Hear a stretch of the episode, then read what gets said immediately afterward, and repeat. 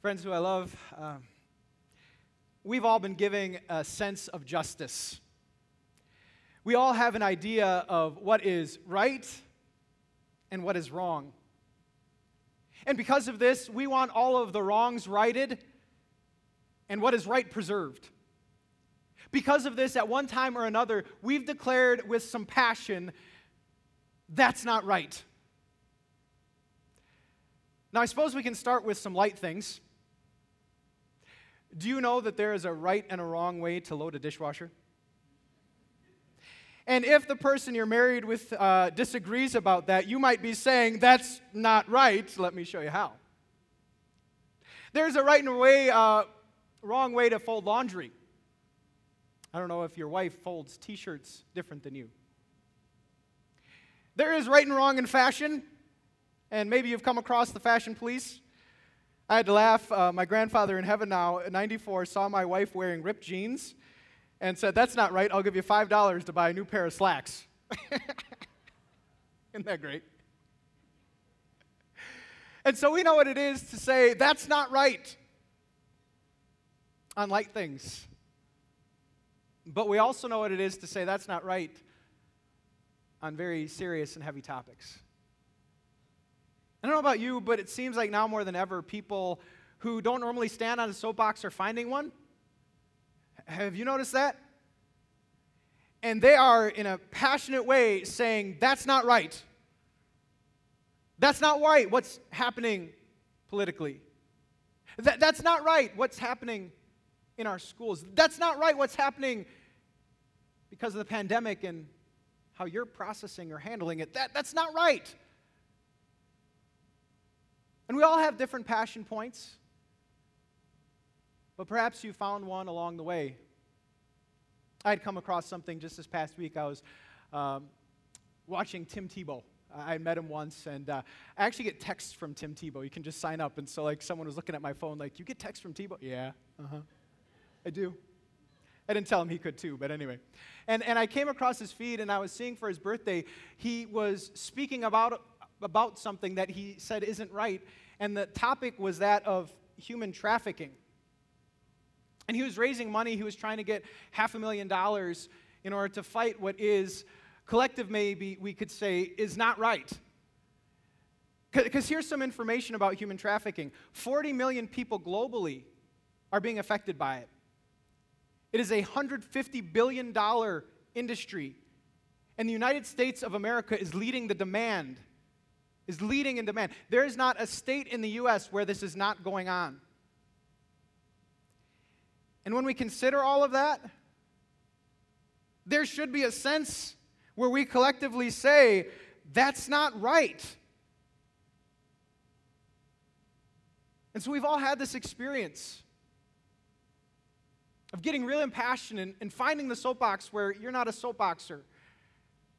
But maybe you've also had this experience where you tried to do something and you tried to move the needle and you tried to be part of the solution, not the problem, but it was so hard to move the needle, if at all.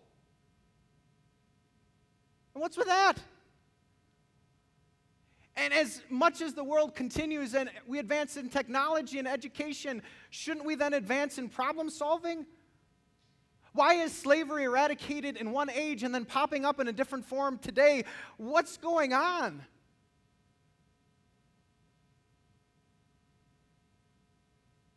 Which is why I love being here. What other place will give us as much perspective as meeting with God and hearing His voice? And something you should know about God, if, if you're just joining us, if you're new today, God is better than you can even imagine. And there's a word for that. We sang about it this morning. He's so good, we call him holy. You know what holy means? He can't get it wrong. He's never unjust. He is perfect in all of his ways. I grew up singing, Holy, holy, holy is the Lord God Almighty. And that's a picture of the end, actually, where we gather together and sing, Holy, holy, holy. That's who God is. And something you should then know about God is this that God's sense of justice, it is perfect. He doesn't miss anything. And he wants an accounting for everything. But something I'd permit to you is that our sense of justice is skewed. Can I give you proof? So we're at McDonald's, and my daughter Nadia orders a vanilla shake. We love ice cream. and the McDonald's helpers say, You know, we made an extra one. Uh, would you like it? Here's what we don't say That's not right. We should pay for that. Uh, we don't want you to. Here, $5? Okay. What did we say? Thank you. Thank you so much. That's so nice. Flip it. What happens when we order a vanilla shake and they don't give it to us? What do we say? That's not right. Our sense of justice is skewed, isn't it? To our personal bias, our preference, and our history. Consider the topic of mercy and justice. Now, as we get into a spiritual conversation, when you go to God, what do you want from God? Do you want Him to be just or merciful? When I go to God, I, I, say, God, please don't treat me as my sins deserve. I can't handle it. Please show me mercy. What do you want for the people who hurt you, justice or mercy? Zap them, Lord. Yours is to avenge. I'll hold back for now. Get them. Sic them. Right? And so, how great to come together and see a perfect justice a holy God, someone who is not biased, who can stand above and sort things out. And that's what's going to happen in the end. And that's so important for you to know. It's so important for you to hear. It's going to happen in the end because that's a tip off that it's not going to happen right now. There will be injustice. And I recognize that just reading the Bible. Th- this last week I was in the Minor Prophets, and there they were talking about selling people for a loaf of bread, which reminds me this is not a new thing to sell people. This has been going on since the world got broken. Or I consider this one time, there, there was perfume poured on Jesus' feet, and, and their conversation come up about the poor. Why didn't you sell this and give it to the poor? And Jesus said, You know what? The poor you're always going to have. because the world is broken. And I'm not saying don't be part of a good cause, and I'm not saying don't love other people. Love matters in a broken world, maybe more than ever. But I'm trying to set the tone of where we can expect perfect justice. And I think that's what we're going to find as we get into God's Word. So let's do that. Our scripture for today is uh, Paul's letter to Christians in Thessalonica. And in Thessalonica, there was something that wasn't right, and Paul was speaking out about it. He's saying it's not right that you're being persecuted.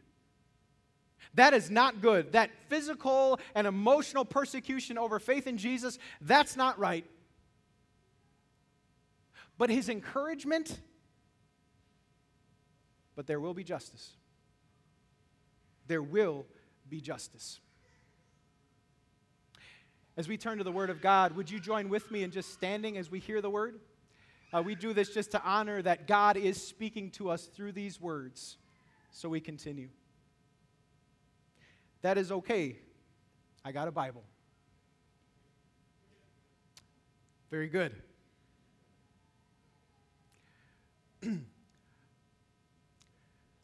we ought to thank God for you, brothers and sisters, and rightly so, because your faith is growing more and more, and the love of all the love all of you have for one another is increasing. That is, by the way, marks of maturity. When your faith is growing and your love is increasing. A sign of immaturity is when your love is decreasing. Therefore, among God's churches, we boast about your perseverance and faith in all the persecutions and trials you are enduring. All this is evidence that God's judgment is right. And as a result, you'll be counted worthy of the kingdom of God for which you are suffering.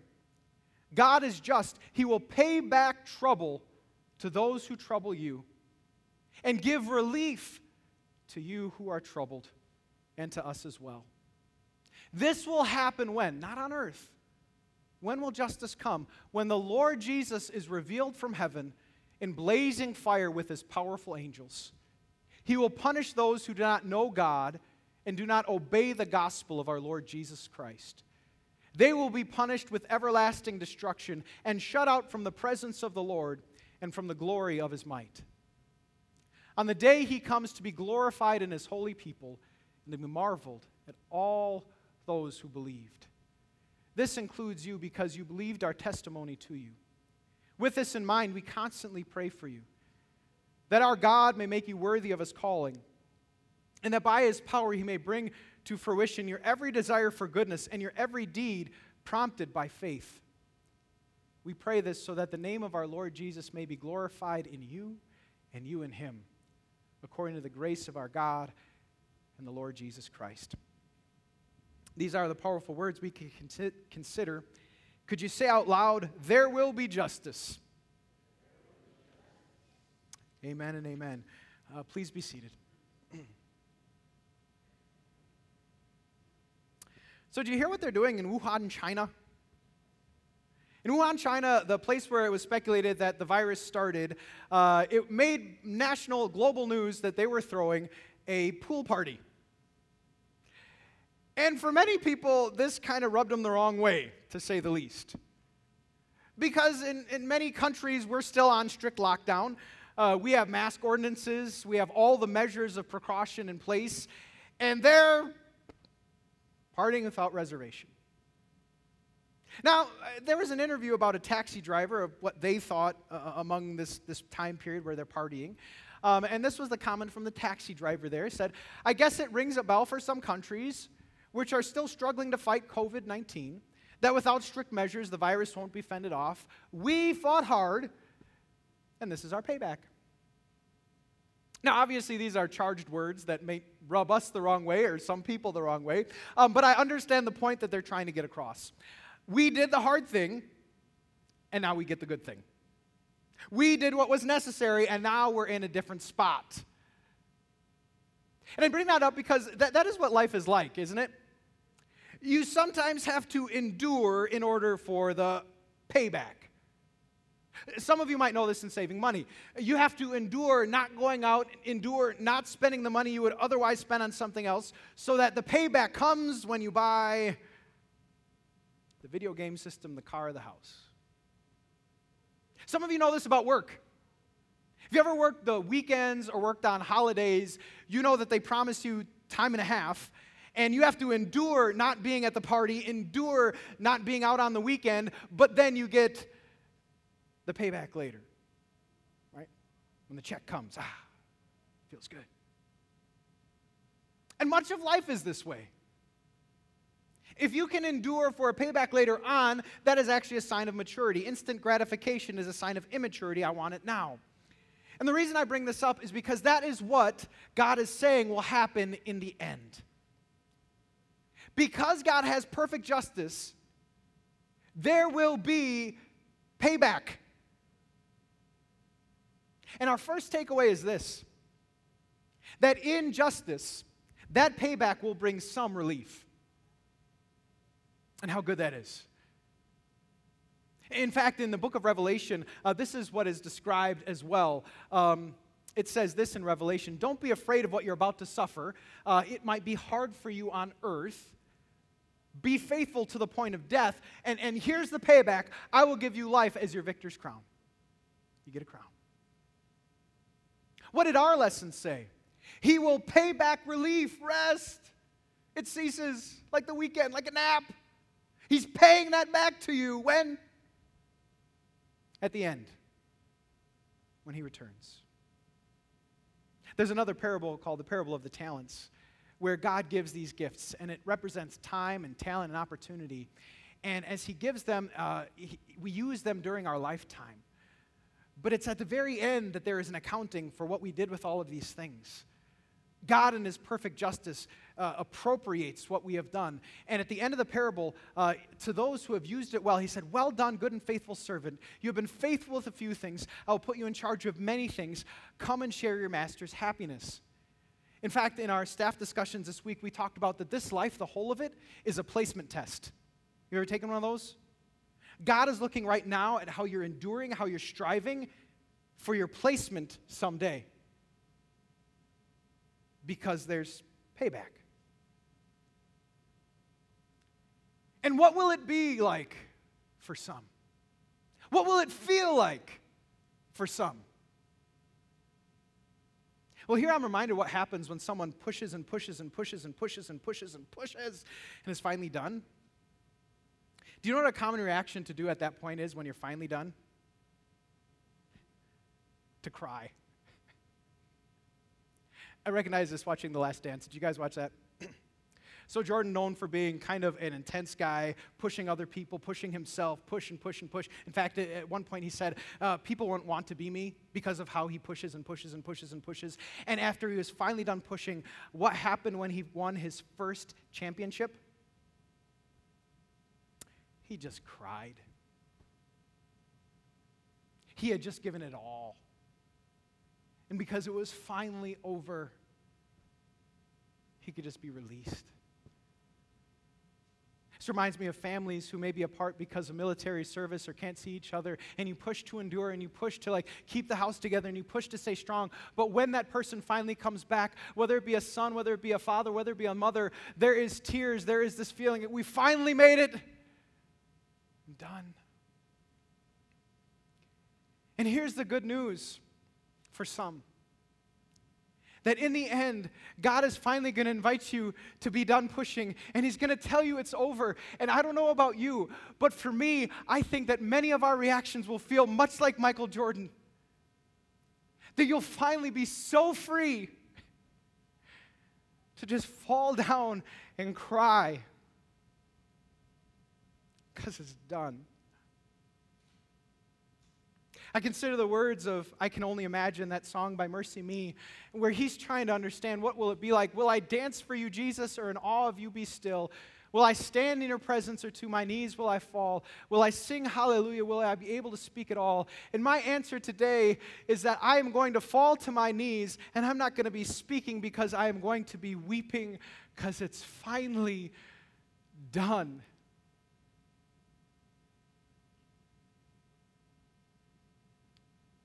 That's for some. What about others?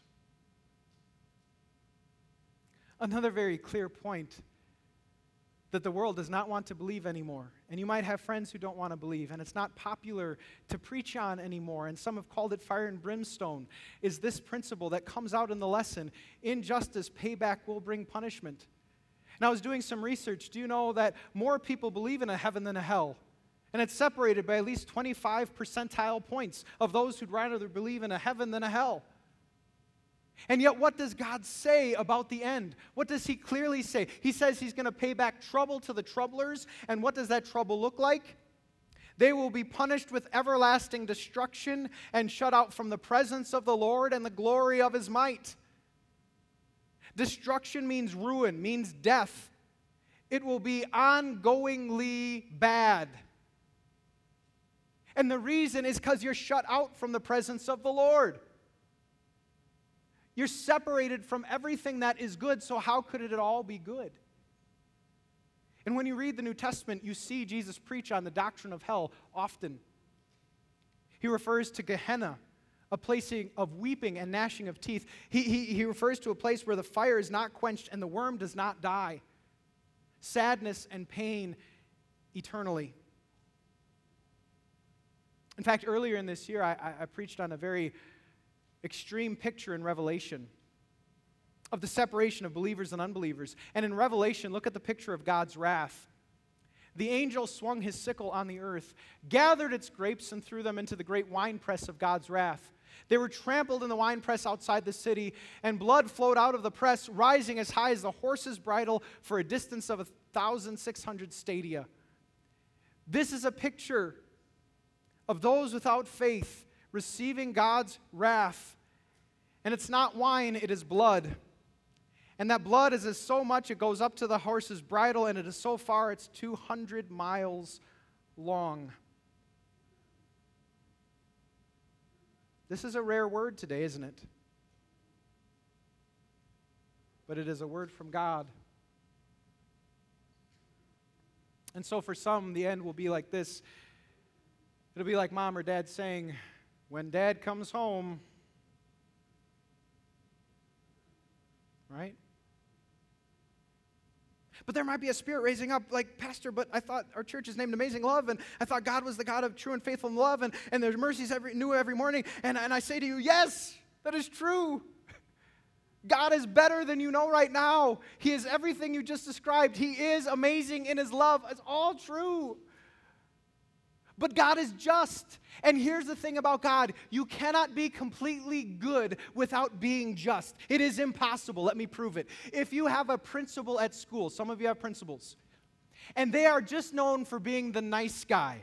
They are funny. They're good conversationalists. They handle children well. If they're only known for being the nice guy, they are still not yet completely good. For to be a principal, you need to make sure you're not only nice, but that you bring justice. If you're a nice guy who never punishes bullies, and bullies are allowed to terrorize the rest of the school, you cannot no longer be called completely good. It is impossible. You are not. Because justice deserves more, and you need to keep order.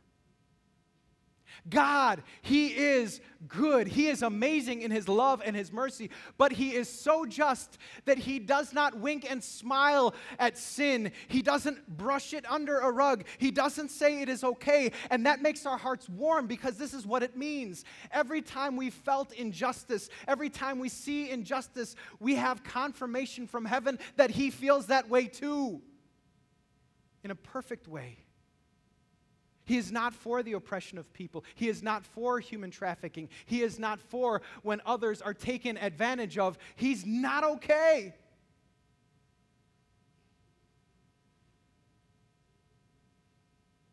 And at this point, I guess we could be worried. To a degree, let me explain. Because if we're honest with ourselves in our heart of hearts, it's not just that we've been oppressed, it's that we've been the oppressor. And every one of us can say that. At one time or another, it's not just that someone oppressed me, it's that I oppressed someone else. When I was in a mood and I was just harsh. When I labeled this coworker that I just didn't mesh with and then I treated him that way when I steal and covet and manipulate to get my way, when I take advantage of the weak, whether through an emotional attack, whether through a physical attack, we have all at times been the oppressor, not just the oppressed.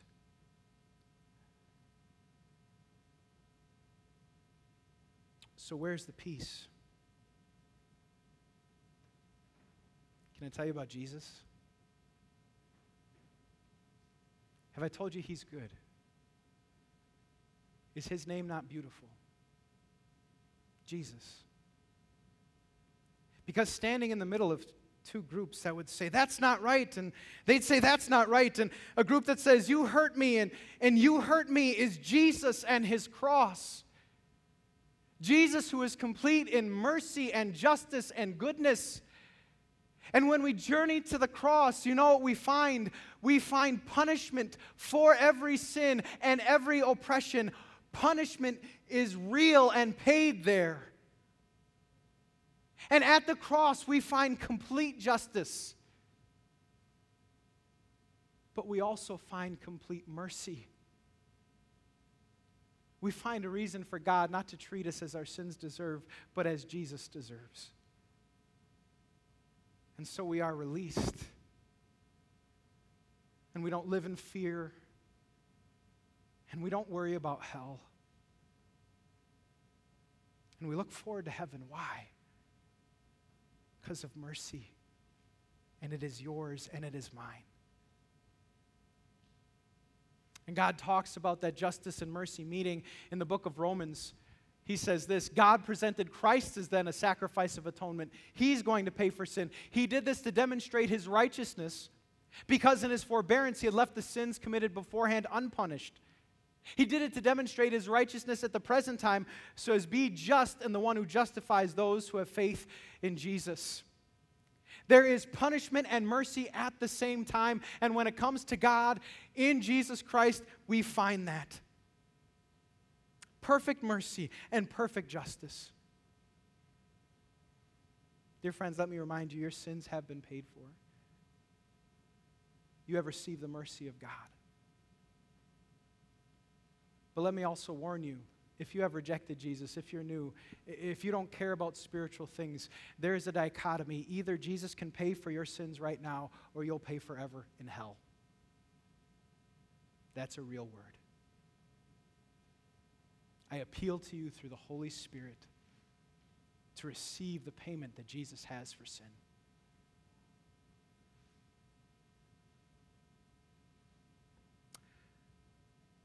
But where do we go from here? If God has had mercy on us, how should we treat others? Should we only be about justice or should we be about mercy? You know, it's interesting. We live in a world of double standards. I notice this every time when I'm driving. You come to this moment where someone needs to get into traffic, right? Especially in the Chicago area. And then for me, it's always fun to watch now what are they going to do when someone else needs to get in? And you ever someone be totally hypocritical? They were just let in, but now they're fastidious of not letting anyone else in. Or you know how also it happens? Some people pride themselves in being in their lane and always being in their lane until that moment where that's their MO, but they need to get in because they're new in town or they're new to an area and now they are hypocritical. I was here first. No, let me in. It happens in customer service. If you ever worked in customer service, you know what it is to maybe go off on the customers that you serve. Uh, not to them, but like about them. Because it's hard to manage people. And, and they're angry a lot of the time. And, and they're very selfish a lot of the time. And, and so sometimes or another, you know, you, you know what it is like put up with the angry customer until you become the angry customer. Because those who've worked in customer service at one point or another were rude to those who were trying to serve them. We live in a complete world of double standards. And this was proved through a prophet named Jonah. Let me tell you a little about his story. Jonah did something so awful. God gave him a very direct word, and he did the opposite. The complete opposite. Uh, Jonah was told, Go to Nineveh, preach the word. He goes the opposite way and doesn't want to preach. Some of you might know he was swallowed by a great fish and sent the other way, given mercy. But as he's in Nineveh, he hates these people. Politically, they are not aligned. The Ninevites, the Assyrians, they were oppressors. They, they were like the Germans during the time of Hitler. They, they were so bad to the nations around them that Jonah can't get himself to do his job. In fact, even after he did his job reluctantly, he sat over the city hoping that the Lord would destroy it. That's Jonah. And so he's sitting there after he's been shown mercy through a whale or a fish, hoping that they're going to burn. And God creates a leafy plant. and he's so fickle and petty. Not that I can relate to that, but he's so fickle and petty. He's like, oh, I love this leafy plant. This, this leafy plant is my, it's my new best friend. he loves things without souls more than things with souls. Can you relate? He wasn't the first one to love dogs more than people. Um, oh, I love this leafy plant. Until it dies. God sends a worm to eat the plant. And Jonah is so petty, he's upset. He's like, I want to die. I was in the lawn chair with my leafy plant about to watch the destruction of the Ninevites. What's going on? This heat is brutal. And God says, You hypocrite. He doesn't actually say that. But look what he does say. You've been concerned about a plant. Should I not have had concern for the great city of Nineveh, in which there are more than 120,000 people?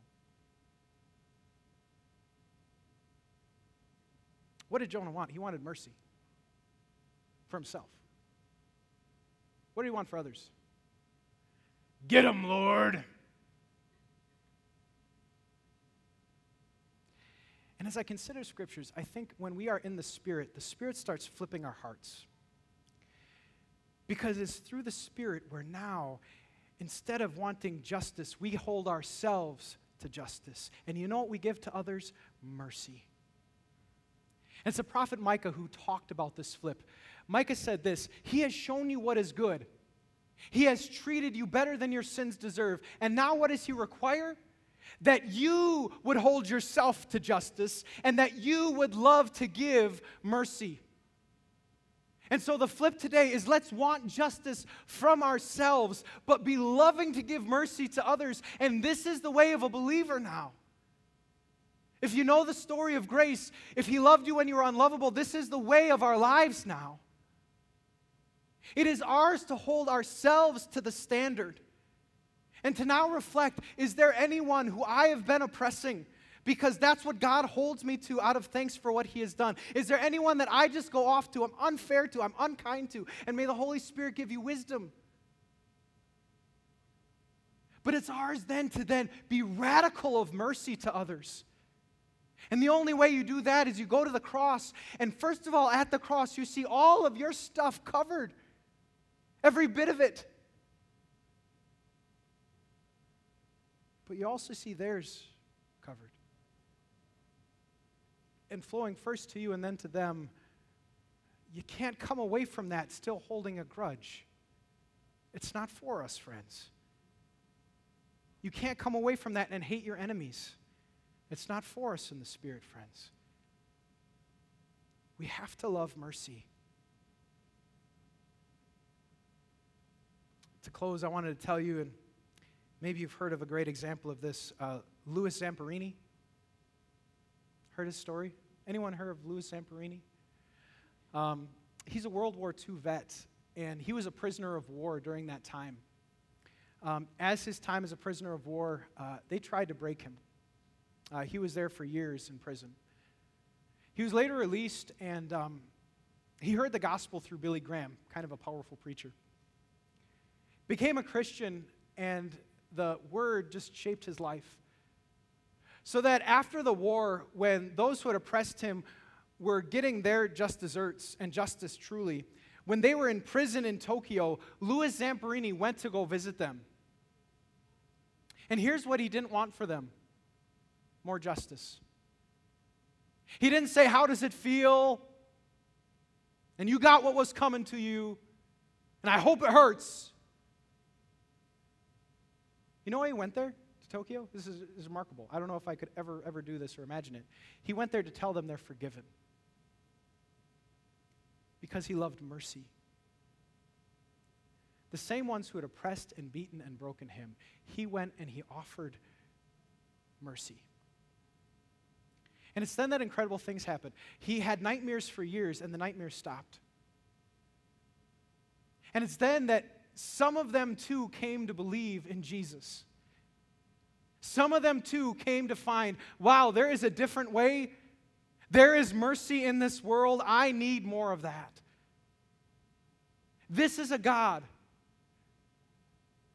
who loves to give mercy and was seen through Louis Zamperini. What if it was seen through us? What if Christians as a whole said, you know what I'm going to do? I'm going to hold myself to the highest standard as I act justly. And for everyone else, I am going to love mercy. And I'm going to make sure they know they can be forgiven. That's the opportunity. And this is how we reach the lost. Let me pray for you. So, Heavenly Father, you stand far above us. and the way I react to things is so often petty, trite, and self centered. Thank you for dealing with me according to your mercy. You don't give me what I deserve, but so much better, now and eternally. Let me love mercy. Let it shape the world around me and the interactions with the sinners in my life. Protect, Lord, and grant peace to those who are currently oppressed. According to your will, help us to do our part to release the oppression of others. And we look forward to the rest and relief when you come, but strengthen us until then. In Jesus' name, amen.